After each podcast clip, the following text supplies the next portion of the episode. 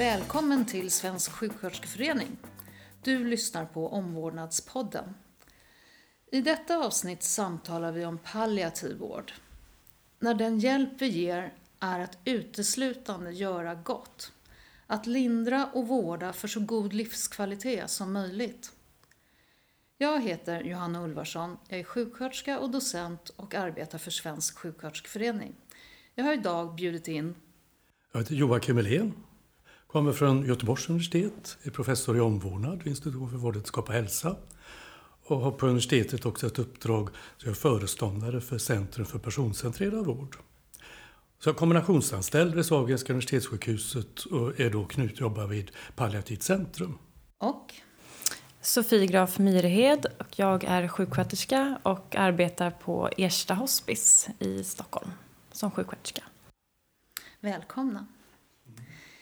Eh, palliativ vård, vad är det? Sofie, kan du berätta lite hur du tänker kring palliativ vård? Mm.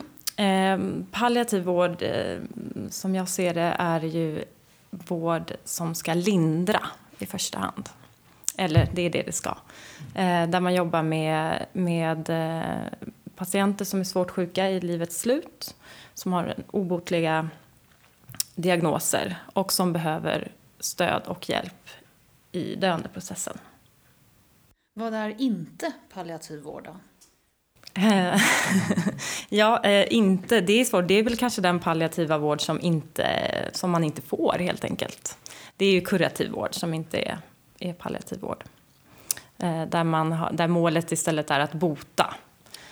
Här är ju målet att lindra.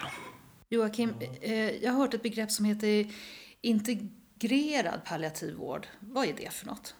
Ja, det är ju någonting som har kommit under senare år och där man alltså integrerar ett palliativt förhållningssätt till exempel i samband med kroniska tillstånd som ja, hjärtsvikt eller demens, vård vid demens och, och, och liknande.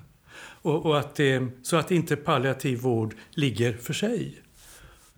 För det, ja, alltså det, jag tänker, det är ju Dels att skilja mellan allmän palliativ vård som kan utföras i alla typer av vård och omsorgsverksamheter där, där patienter kan vårdas. Och så är det specialiserade, de som har specialistkompetens och ska kunna ta hand om mer komplicerade fall. Precis som det finns ja, ska vi säga, en infektionsklinik med specialister i infektionssjukdomar och samtidigt kan patienter med infektionssjukdomar vårdas lika väl i primärvård och innanför alla specialiteter. Så, men just det där kanske att se att det finns specialister och generalister, det har vi nog kanske inte riktigt betonat eller tagit in här. Och sen tänker jag också kopplat när du ställer frågan till Sofie, kopplat till vad är då palliation? Jag tänker att vi har ju, det, det hör hemma i den här kedjan från promotion, prevention och kuration, rehabilitering och palliation. Och på det viset så är det ju i, i den kedjan någonting alldeles särskilt. Och sen finns det ju överlappningar mellan alla de här. För även innanför en tydligt kurativ disciplin som kanske delar ja, vad den är för någonting så jobbar man ju också preventivt. Mm. Och rehabiliterande. Precis, och man pratar ju mycket om eh, tidigt palliativt skede och sent palliativt skede. Och tidigt, och det kan ju vara personer som, ja men som du säger, kroniska tillstånd. Man lever i många, många år. Men du har fortfarande Ja. en sjukdom som du med största sannolikhet kommer att dö av. Ja, att det är en progredierande sjukdom. Ja, det finns ju också många obotliga tillstånd som uh, människor, tack och lov, då, kan leva med i många decennier.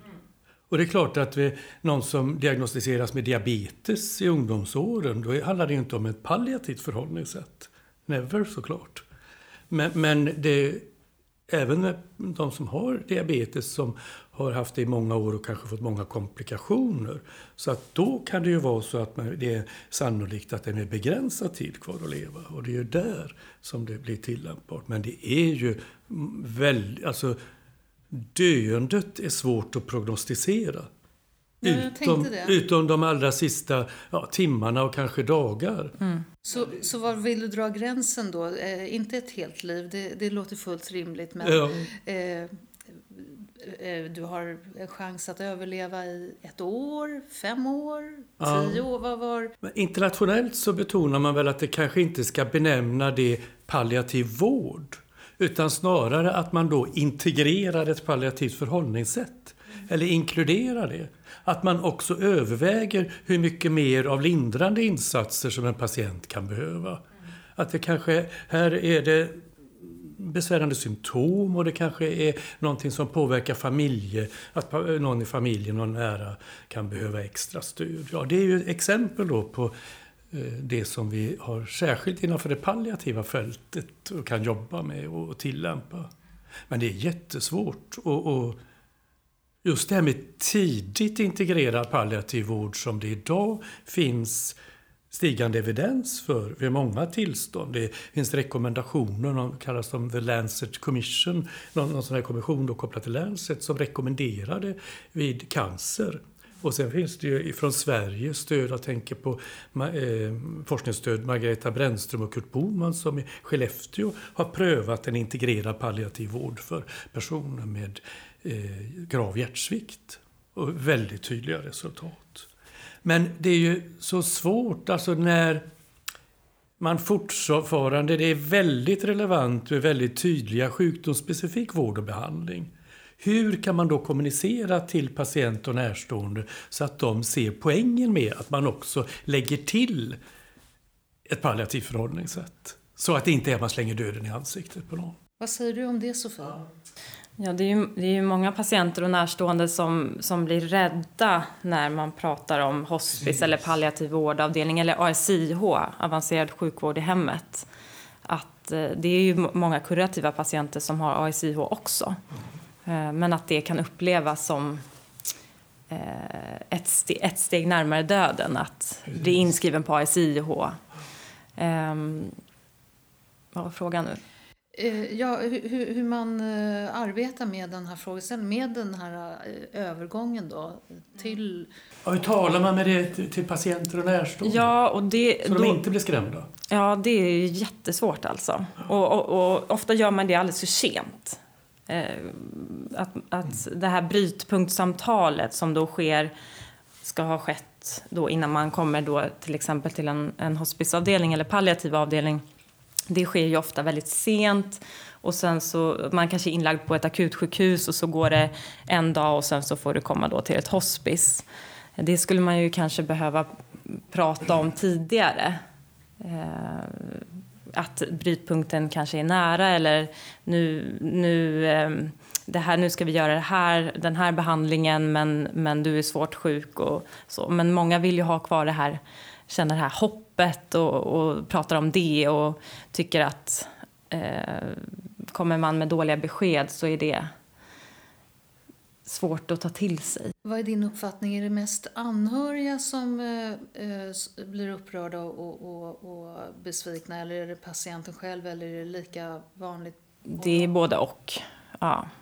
Eh, däremot så kan det ju vara svårt när patienten själv uttrycker att ja, men jag vill inte ha mer behandling, jag känner mig klar med livet, nu vill jag bara ha det så bra som möjligt, eh, ha lugn och ro och få avsluta mitt liv. Och närstående inte alls är där.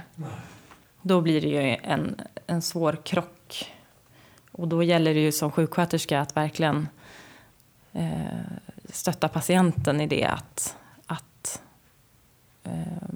kunna eh, få den här tiden att eh, ja, men de kanske, kanske inte vill ha mer palliativ cytostatika till exempel och att Nej. närstående då också förstår varför man inte det gäller ju också att kunna mm. göra tydligt och hoppingivande att ett palliativt förhållningssätt kan han, hänga ihop att man fortsätter med den här mm. behandlingen. Mm. Och att man verkligen älskar livet. Och, mm. och just för att kunna leva resten av livet mm. så kanske vi kan bidra med någonting. Mm. mm. Utöver det som man mm. får kring den ja då, sjukdomsspecifika mm. vården och behandlingen. Mm. Men ofta kan det ju vara så om man har vid cancerdiagnoser till exempel så, så man, man får till exempel palliativ cytostatika och sen så, så är man då för dålig för att få det så man avslutar det och då blir de många lite piggare. Precis. och får det ju bättre för de har inte de här biverkningarna. Eh, och har de då symptom så får de hjälp med det och så, så kan det vara en ganska bra tid. Och det är det som man vill uppnå på något sätt. Men inte så enkelt att säga på ett Jättesvårt. Sätt. För att det är ju ändå, det är ju en brytpunkt att nu, blir det ingen mer behandling. Ja, Ja. eller en vändpunkt i varje En fall, vändpunkt i ja. alla fall. Ja. Och, och, och där det hänger ihop tror jag med att i folkmun så är det ju många som förknippar palliativ vård med att nu finns det inget mer att göra. Mm. Nu är det bara att vänta på döden. Och, och det är vi som är verksamma och jobbar på olika Ja. sätt i palliativ vård vill ju försöka övertyga, försöka förklara att det handlar om att ha ett väldigt aktivt, proaktivt förhållningssätt. Och jag tror aldrig, man ska aldrig säga det där, nu kan vi inte göra någonting Nej. mer, för det är fel. Man kan göra massor, men det vi inte kan göra det är att vi kan inte bota. Men vi kan göra väldigt mycket för den här personen och för personens närstående. Eh, så att den, den tiden som är kvar blir bra. Finns det en konflikt där eh, från den kurativa vården då? Att, eh, för det där är ju någonting som man faktiskt hör lite ibland. Att de har sagt nu finns det inget mer vi kan göra. Och så kommer då patienten till er och har faktiskt fått höra det. Och ni försöker förmedla ett budskap, nu gör vi allt. Eh, men inte botande. Finns det en konflikt i det där? Är det något som du känner igen Sofie? Ja, absolut. Eh, framförallt att de, att de kommer och tänker att... Kommer till eh, palliativ avdelning och tänker att eh, nu vården vill inte... Eh, inte veta av, det låter drastiskt, men nu vården är inte intresserad av mig som patient längre. Nu är det, nu är det klart. Men så kommer vi och säger att så är det inte alls. Utan vi kan göra det här och det här och det här. Och visst, som du säger Johanna, så kan det förekomma att kanske patienter får sådana besked, men jag tror det är ännu mer vanligt att patienten tolkar det så. Ja, absolut. Just utifrån man, man, det är liksom att ta för givet, det är så cementerat. Att eh, när man, eh, innan man dör, då kan man inte göra någonting. Att, att aktiv åtgärd är förknippat med bot. Och, och det, det är det som spelar spratt då. va? Det är döden som på något vis blir lagd framför en. För att återkoppla till det här med integrerad palliativ vård som du pratade om Joakim tidigare så tänker jag också på sjukvårdsorganisationen som den ser ut i Sverige idag. Eh, är, det, är den, som den är uppbyggd, är det en hjälp eller en stjälp? Vad skulle du säga Joakim? Det finns mycket som försvårar skulle jag säga. Och, och börjar vi på någon slags övergripande nivå så saknar vi i Sverige policy som stödjer en tidigt integrerad palliativ vård. För vi har, alla policydokument handlar om palliativ vård vid livets slut. Det är social, de nationella riktlinjerna från Socialstyrelsen, det är det nationella vårdprogrammet, det är palliativregistret han har sista veckan. Socialstyrelsen har gett ut måldokument för målnivåer. Och då är det knutet såklart till kvalitetsregistret som handlar om sista veckan. Så det är ju, så länge policyn ser ut sådär så då finns det inga incitament för beslutsfattare och, och politiker att förändra det. Så det, där är vi på efterkälken i Sverige. Finns det något land som du känner att är här? Ja, jag tänker att nu har man ju... Ja, Storbritannien tror jag till viss del, och framförallt så tänker jag att man på WHO har diskuterat och det finns, att man ska ompröva den här definitionen där man tar med det här med tidigt integrerad. Det finns i Storbritannien, eh, vad heter de, Randall och Downey som har skrivit om palliativ vårdfilosofi och som jag kritiserar, jag tar utgångspunkt i WHOs definition och kritiserar och har ett tentativt förslag i slutet eh, utav sin analys som tar bort den här formuleringen att det handlar varken om att lägga till eller dra ifrån dagar till livet. Och, och utifrån, de har på, något, på det viset tagit ad notam att idag finns det forskningsresultat, eller data, som visar att en del utav de som får en, en adekvat och ganska tidig palliativ vård kan också leva längre än de som enbart får en sjukdomsspecifik vård. Den kunskapen är inte integrerad bland beslutsfattare. Sofie, vad tänker du när vi pratar om sjukvårdsorganisation och hur, hur det liksom påverkar arbetet? Jag tänker att eh, som det ser ut idag, i alla fall i Region Stockholm, så är det, har jag uppfattningen att det är så att de patienter som får eh, specialiserad palliativ vård och ASIH, de får en bra palliativ vård. Men de andra, vi pratar om den allmänna palliativvården som vi pratade om tidigare, de får inte det. att det är stora kunskapsluckor eh, bland eh, sjuksköterskor läkare också. Stora variationer tror jag. Ja, ja men om man tar... För det finns äldreboenden, det finns hemsjukvårdsverksamheter som är väldigt välfungerande och har kunskap och liknande. Men det är inte integrerat tvärs över. Och det finns också skillnader mellan regioner. Mm. Så det finns ju strukturella förutsättningar som saknas. Och då eh, i den mer befolkningsinriktade palliativa forskningen så använder man bland annat platsen för död som en typ av indikator eller en barometer då på hur, vad det är för strukturer som stödjer att man ska kunna få vårdas där man vill idealt. Men vi vet ju att eh, sen industrisamhällets era och, och andra halvan på 1900-talet så eh, forslade man ju över all vård av svårt sjuka och döende eh, till sjukhus och institutioner. Och det visar ju fortfarande att så är fallet, att det är kvar. De data som finns från Sverige visar att det är vanligast att dö på, på sjukhus. Även om vi ligger jämförelsevis väldigt hög andel som dör på äldreboende. Och till exempel hävdar man ju då att, eller ja, så är det ju att eh, vården, palliativ vård har vuxit fram kring den del av befolkningen som dör eller har cancer kopplat till det.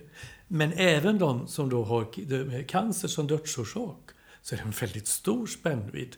Från, vad är det, från 40 till 64 procent utav dem visade sig som eh, hur stor andel som dör på sjukhus emellan våra sjukhusregioner. Och det varierar också mellan cancerdiagnoser. Och då har vi regionala cancercentraorganisationen som ska stödja att det är en jämlik och likvärdig vård med cancer. Men det är ju inte palliativ vård som de har jobbat lika mycket med som de andra vårdområdena. Så, så det finns mycket strukturella Alltså det finns data som pekar mot någon slags strukturell problematik av ojämlikhetskaraktär. Sofie, hur länge får man, eh, hur, hur länge får man ligga på eh, en palliativ enhet? Du nämnde ju att många blir tillfälligt bättre. Mm. Tänk om man blir mer än tillfälligt bättre. Mm, alltså, mm, om man blir stabil. ja, nej men ja. mer aktiv, kan kanske börja gå upp och gå, vilket man inte har klarat länge. Ni kanske ger så pass god vård så att personen verkligen blommar upp. Mm. Ja, det, och det sker ju ofta. Att du kommer in med svåra symptom och mm. när, de, när du har fått hjälp med dem så, och, så finns det ork till annat än att bara ha ont eller bara må illa. Eh, så det, Skriver ni ut dem då? Ja. Mm. Och då är det ju många som återgår till hemmet då med ASIH eller är det äldre personer, äldreboende. Ehm, så. Men, mm. men där varierar det lite. För hospice kan betyda olika saker i olika delar av landet. Ja, så är det jag tror att den skiljelinjen går lite mer mellan om det är hälso och sjukvårdsfinansierad, specialiserad palliativ vård eller kommunalt finansierad. Så att det ligger en biståndsbedömning i botten. Och det är ju, även om det är så så får man ju inte vårdas hur länge som helst på ett kommunalt Nej, absolut heller, inte. Nej. Men längre vårdtider än i specialiserad palliativ ja. vård såklart. Och eh, på Ersta hospice nu så är, är snitttiden 17 dagar. Och det har, det har gått ner. Det är ju många som kommer alldeles, alldeles för sent från akutsjukhus för att remisserna kommer inte. Det är där det akutsjukhusen har inte tid eller fattar inte besluten att, att remittera till eh, specialiserad palliativ slutenvård och då fastnar de på akutsjukhusen istället för att och kommer in kanske när de har två, tre dagar kvar. Och det är kort men sen är det ju de som vårdas mycket längre, två, tre månader av olika anledningar. Mm. Eh. Vi var tidigare inne och tangerade det här lite grann med etik också och etiska dilemman. Eh, har du exempel på något, något etiskt dilemma eh, som, som du har varit med om? Det kanske slutade bra eller illa eller har du något du vill? Um, ja men ett, ett vanligt dilemma det är ju det här med dropp. Mm. Näring, tillförsel och dropp. Eh, där eh, det kan vara både patienten och det kan vara närstående som vill ha dropp eller näringsdropp till varje pris. Så länge det bara går och helst ändå. Eh, och där vi då som vårdpersonal ser att den här patienten blir ju faktiskt sämre av det här droppet eller det här näringsdroppet och mm. får svåra symptom av det. Eh, det, är, det är ett jättevanligt etiskt dilemma som att, att liksom ta det samtalet och eh, få med sig närstående. Patienten kan ganska ofta själv känna att ja, men har man provat att sätta ut ett näringsdropp ett dygn så mår de, mår de ofta bättre. Så det är lättare, men, men närstående kan ju verkligen ha jättesvårt att acceptera det och förstå eh, att det inte är utsättandet av droppet som kommer göra att personen dör. Är man eh, helt överens också i personalgruppen? Finns det pågående diskussioner bland sin kollegorna? Eh, nej, det brukar oftast vara eh, samstämmigt. Det är ju personal som är, ser de här patienterna och, eller hela tiden och är vana att göra de bedömningarna att ja, men nu börjar det närma sig slutet här och eh, patienten är rosslig och mår illa och de här symptomen. Så, så det brukar det inte vara diskussion om alls. Nej. Nej. Joakim, har du exempel på etiska dilemman? Jag tänker bara kopplat mm. till det, de mm. exempel som du gav så handlar det väl om att det är ju när det, när det är, handlar om döden mm. så aktualiserar det väldigt lätt mytiska föreställningar. Mm. Precis. Och det vi mm. tror att alltså, symboliken är om det ett, finns det ett dropp som hänger. Mm. Även om dropptakten är, skulle kanske vara så låg så att mm. det inte är mer än ja, en, en kopp kanske vätska som patienten ja. får per dygn. Så, så skulle det kunna ändå göra Ja, alltså att man tror att det hjälper till. Mm. Då, ja. Och att man ska rädda någon till livet, även om mm. livet kanske, om personen har levt färdigt. Mm. Och ibland kan man ju göra så att man, i, om inte patienten då, om det inte medför lidande för ja. patienten så kan man ju ha, ha ett dropp, ett klart dropp som går på 24 timmar, långsamt, långsamt, för att, och, och för att man ska som närstående ska hinna vänja sig vid tanken och hinna förstå. De får lite mera tid att bara eh, ja, men landa i att nu närmar det sig ja. döden. Och det som är väldigt nära, ligger nära det och handlar väl om något liknande liksom föreställningar. Det handlar ju också om symptomlindring och där vi vet att morfin kan vara väldigt kraftfullt och verksamt för många. Mm och, och, och överhuvudtaget med läkemedel som kanske patienten har tagit under hela livet. Det måste någon ha då. Ja. Där det kan vara så att det kanske inte alls är indicerat när man har en väldigt begränsad tid kvar att leva. kan göra det svårare. Mm. Och, och, och, och, och sen är det ju inte att det försvårar mer än att, det, mer att ta intaget av läkemedel, men det finns ju alltså de preparat som man har för att förebygga någonting på ett eller flera års sikt. Ja, vet man att det är sannolikt att personen inte kan leva med några veckor eller kanske någon månad. Då behöver man inte ta det. Alltså att, så målsättningen med vården kan det ju uppstå etiska dilemman knutet till. Läkemedel delas ju in i tre grupper och det är ju förebyggande, lindrande och botande. Ja, mm, och eh, självklart så botande hjälper ju inte längre så att man kanske inte ska ge en antibiotikakur här nu. Eh, beroende på och ibland vad, vad kan det, det vara ibland indicerat det, ja, också. Precis, men, men, men de förebyggande är ju... Förebyggande är dumt men lindrande ja. är ju väldigt absolut. Eh, Eh, och där det kan vara lite andra typer av preparat som eh, man eh, väljer i första hand för att lindra också än mm. för oss som är mitt i livet så att säga. Mm. Jag tänker personcentrerad vård arbetar vi ju med överallt. I synnerhet sjuksköterskor, alla ska ju jobba med det, men sjuksköterskor jobbar ju väldigt integrerat med personcentrerad vård och här har vi ju ett fält där det i allra högsta grad är personcentrerad vård. Hur, hur eh, diskuterar ni det Sofie på, på arbetsplatsen? Hur, hur ni förhåller er till det här?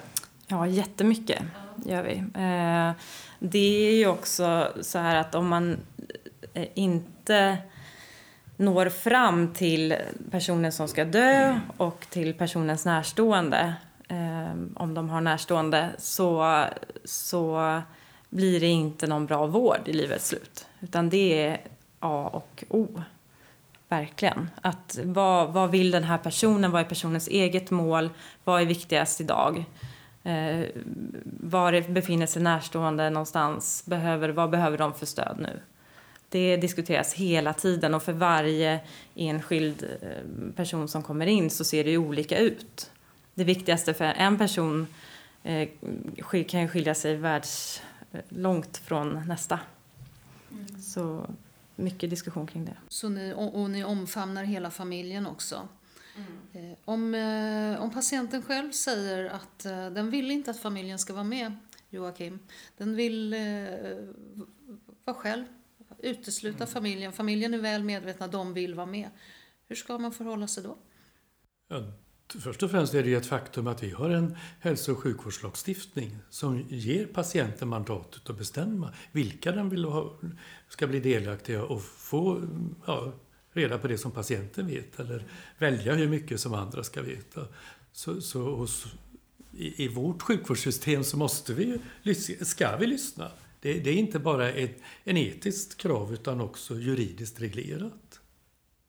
Utan det är väl och kopplat till det så blir det ju mer utmanande när det är patienter som önskar det omvända. Att här är det någon närstående eller om närstående tar initiativet att det är vi som ska i första hand eh, sila och, och ta reda på vad det är som gäller och, och, sen kan vi välja vad vi för vidare till patienten. Där är det ju mycket mer påtagliga etiska dilemman. Då. Men det, visst kan det bli utmaningar knutet överhuvudtaget när det är och man vet ju aldrig vad, vad man känner ju inte till vad, hur relationerna har varit under Nej. livet. Så det är ju jättesvårt att veta varför säger du plötsligt att du vill inte att din man och dina barn ska vara här i, i slutet. Det vet ju inte vi vad det grundar sig i. Och då tänker jag, precis det är jättebra du betonar det. Och att det, det handlar ju om att i palliativ vård ju mer tydligt det blev en, eller en övervikt åt den palliativa vården så handlar det om att gripa in i en människa hur man ska leva en del av sitt liv. Det är den allra sista tiden i livet. Och normalt så, jag menar, tänk bara Ja, du är för ung och varit med, men kanske du kommer ihåg Johanna när Socialstyrelsen hade en propaganda närmast hur många brödskivor vi skulle äta om dagen. Det var ganska kraftigt rabalder och motstånd i, i den svenska befolkningen. Så när myndigheter eller någon, någon, typ av auktoritet talar om hur vi ska leva vårt liv, i allmänhet barkar vi bakut. Men det, det tror jag fort, än så länge så är det ändå en stor del av befolkningen som sväljer professionellas råd den sista tiden i livet. Men det kommer ju en, en växande andel som vill forma och skapa sitt liv livet ut. Så, så det här hur vi kan jag tänker på en av våra, eh, våra eh, patientrepresentanter i personrådet på Centrum för personcentrerad vård. Och sa vid något tillfälle att när ni i sjukvården säger att, att vi ska bli delaktiga i hur vården ska genomföras. Det vill inte jag vara med om, ungefär, sa hon. Utan hon önskar ju, om man, och särskilt om man har någon långvarigt tillstånd, då vill man ju att sjukvården ska stötta och gripa in och bli delaktiga hur jag vill leva mitt liv och hur jag hanterar min egenvård. Mm. Så att det där var, var det, och det är ju oerhört viktigt när vi pratar om personcentrerad vård. Att det är inte att vi ska liksom låt, släppa in patienten lite mer än vad vi har gjort förut. Utan det är att vända på, på steken och vända, ganska radikalt ta utgångspunkt i vem är det den här som patienten. Vad är viktigt för den personen? Vad har den för resurser eller begränsningar i livssituationen som påverkar hur man kan hantera egenvård och vad det är för vård, hur vårdinsatserna ska utformas och, och, och var och hur och så vidare. Om man ser en familj där eh, eh patienten eh, ställer så pass höga krav på sina familjemedlemmar. De ska sova över och man ser på familjemedlemmarna att de vill inte, de mäktar inte, de orkar inte. Sofie, har du varit med om det någon gång? Hur hanterar man det? Det är ju vanligt. Det kan ju vara också så att eh, patienten har vårdats hemma under en lång tid, varit sjuk länge, har vårdats av närstående som nu är helt utmattade och slut och behöver avlastning. Och det kan in, vara en indikation för inläggning på palliativ avdelning också. Um, och då, behöv, då, då är det jätteviktigt att, att eh, ja, men stötta den närstående då att men, våga stanna hemma. Våga, det, kan, det blir ju en konflikt mellan den sjuka och den närstående. Och då, det är jättesvårt. Mm. Är det. Men, Man måste skapa situationer av dåligt samvete. Ja, och, och då gäller det ju att, att vårdpersonal är där och, och stöttar i det här och pratar om att du ska orka hela vägen och du måste också få vila och, och också få den närstående då att, att känna sig trygg i att eh, vårdpersonal tar hand om den nära. Mm. Jag tänkte att vi skulle lyfta det här lite grann med sorg också. Mm. Hur, hur, hur, här pratar vi om människor, då, då, eh, ja, både den som är döende, då, eh, patienten i det här fallet, och, och, anhöriga eh, och vänner och bekanta som är helt förtvivlat ledsna. Alltså, här måste ju vara väldigt starka, stora känslor. Hur, hur, hur hanterar man sorg, Joakim? Jag tror att någon grund. Och det, det tror jag både sorg och kanske ännu mer tröst, forskningen om tröst har visat att han har försökt att se hur försöker den här personen hantera läget nu. Och stödja personens eget sätt att hantera. Så att den som, jag menar, är, det kan ju vara att man försöker hålla känslorna stångda så att säga. Ta ifrån det och försöka inte få det att komma så nära. Ja, då ska vi försöka stötta så att man kan göra det och kanske hjälpa till med, med det här praktiska saker om, om det är någon, till exempel vid något dödstillfälle eller någonting och säkra att personen får något att äta, håller värmen. Och, alltså det är väldigt grundläggande. Mm. Och, och, och den som mer släpper fram och, och, gråter och kanske är liksom djupt i förtvivlan, ja då är det ju att hålla om och, och, och förmedla tröst på ett annat sätt. Och, och, och där det, utifrån ett teoretiskt perspektiv så kan jag inte låta bli att betona att vi väldigt länge i olika läroböcker i Sverige har haft kvar den här eh, teoretiska perspektivet med någon slags stadieteorier. Med, med eh, chock och förnekande acceptans ungefär som att sen är man eh, lycklig och glad över förlusten. Om man, nu grov förenkling och förfelande. Men det där att det går i stadier, det har forskningen sedan flera decennier visat att så är det inte. Utan man kan röra sig fram och tillbaka mellan många känslor. Och både vara orienterad mot det här ofattbara, hemska, att den personen dog och försvann eller, eller snart kommer att göra det. Och samtidigt att man rör sig framåt och mer i den bemärkelsen orientera sig mot hur ska livet bli nu när det blev väldigt annorlunda mot vad jag föreställt mig innan. Och man kan kasta sig med, med lapp, alltså snabba lappkast emellan de här polerna. Mm, det är viktigt.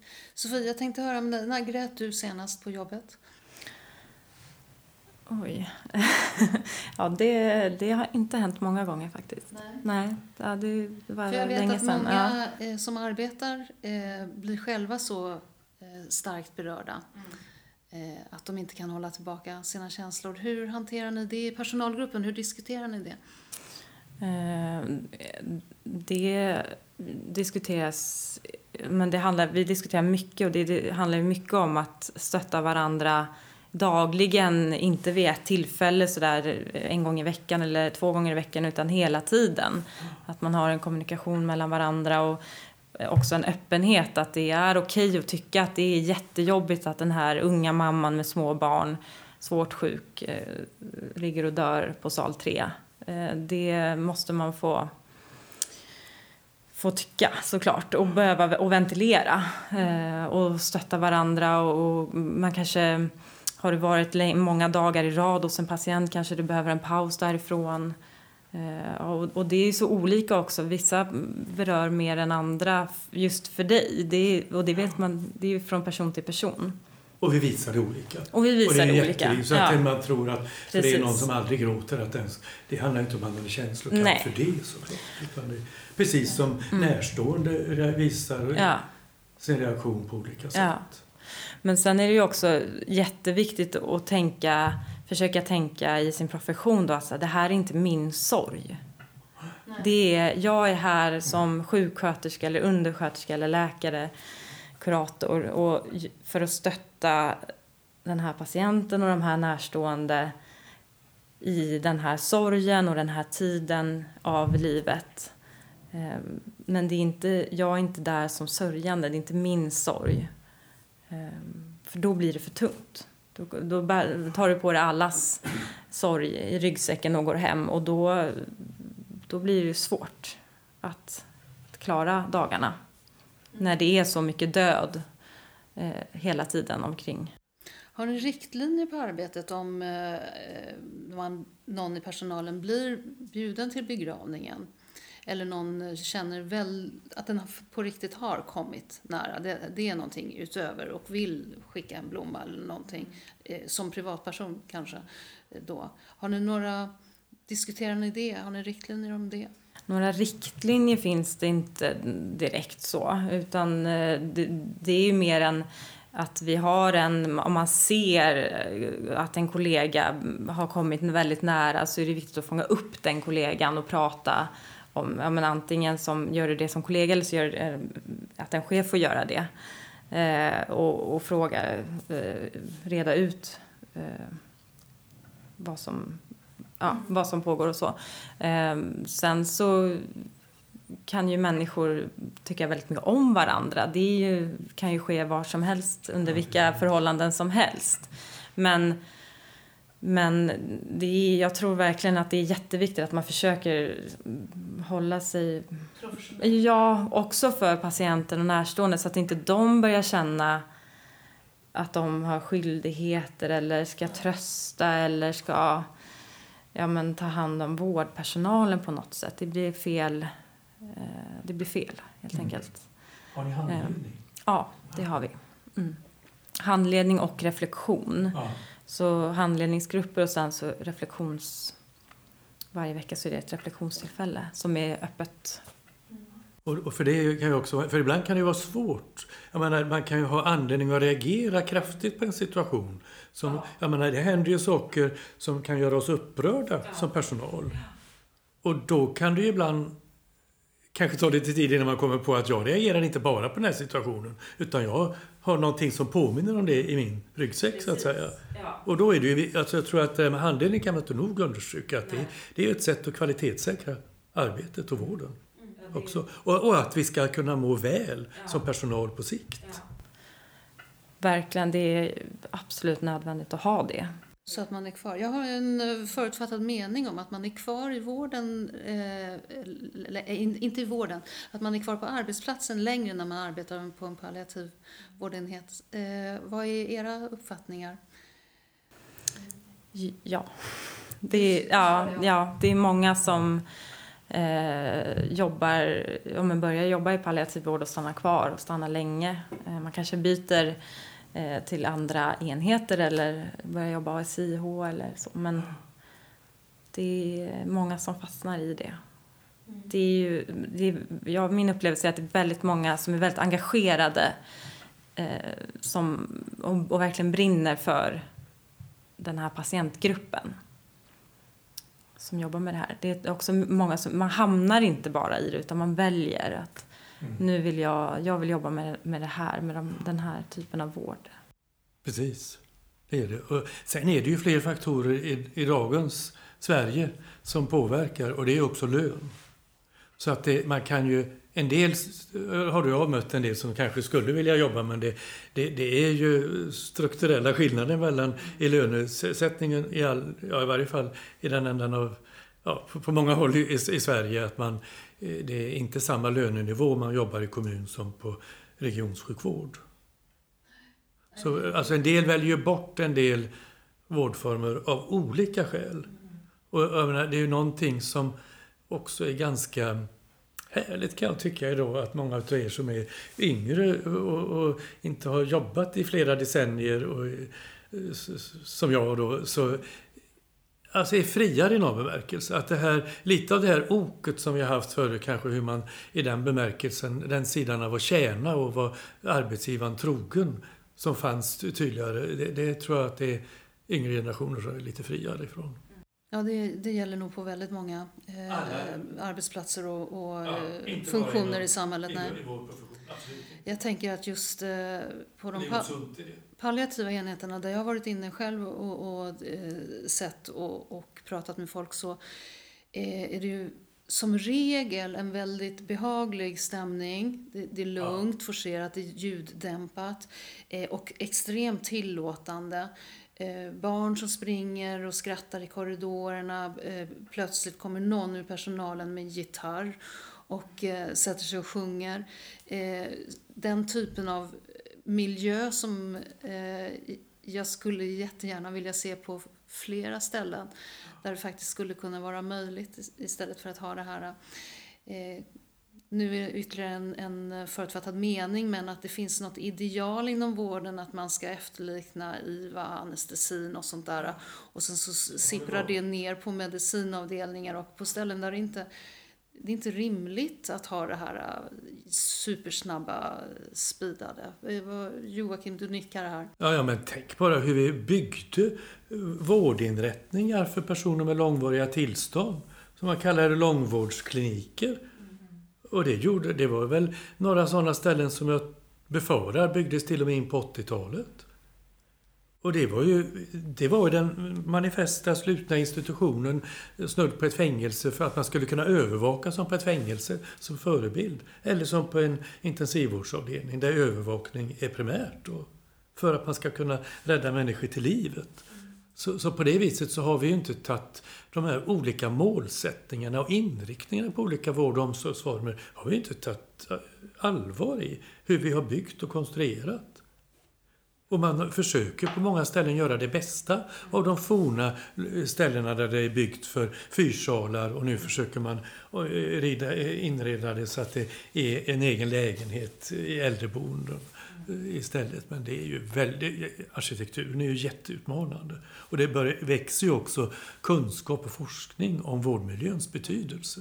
Den är oerhört viktig. Ja. Och på en palliativ enhet då, det ska ju finnas plats för närstående att eh, sova över jämt om de vill det. Ja. Och, ja, det är, enkelrum är ju skulle jag säga ett krav. Sen finns det enheter som har fler salar även i palliativ vård. Och det är, man behöver ju den avskildheten på något sätt. Men det är väldigt utmanande och jag tänker på att eh, ja, där jag jobbar så, till, till vår palliativa sektion så finns det en specialiserad palliativ vårdavdelning. Och den låg eh, ett, under några år utanför själva eh, universitetssjukhustomten. Ja, och nackdelen var ju att patienter som behövde göra någon undersökning, jag menar, de fick åka ambulans då. Och samtidigt så innanför sjukhustomten, hur 17 Alltså det är sådana utmaningar och, och, och med på djupet skapa en palliativt inriktad vårdavdelning. Alltså. Det är inte enkelt. Och, och det är ju bra om, om en palliativ enhet inte har allt för många vårdplatser, det är stort. Och, så det blir bullrigt, motsatsen till det du sa Johanna. Då. Och, och samtidigt så blir det väldigt dyrt och kostsamt. Det, alltså, Och det ska ju det också kanske inte är möjligt. Nej men precis och det, det som också är svårt idag är att eh, patientgruppen eh, de, det, är en ganska avancerad, eh, många är, ja, men, kräver avancerad vård. Det kan vara track, patienter med track, det kan vara, de har avancerade eh, ja, men medicintekniska eh, behov och så vidare. Så att man behöver också den här, sju- som, för att kunna bedriva den vården för dem så behöver man vad en, ett sjukhus och en sjukhusavdelning kan eh, tillföra. Eh, rent i, i arbetsmiljön så. Eh, och det måste krockar ju lite. avrunda Ja. vårt samtal nu. Det var otroligt spännande. Eh, det hade varit roligt att prata, fortsätta prata en timme till. Men eh, jag har lärt mig jättemycket. Så jag vill tacka dig Sofie för att du har delat med dig. För dig Joakim för din fantastiska kunskap om allting. Och eh, ja, tack så mycket. Tack. Tack, tack.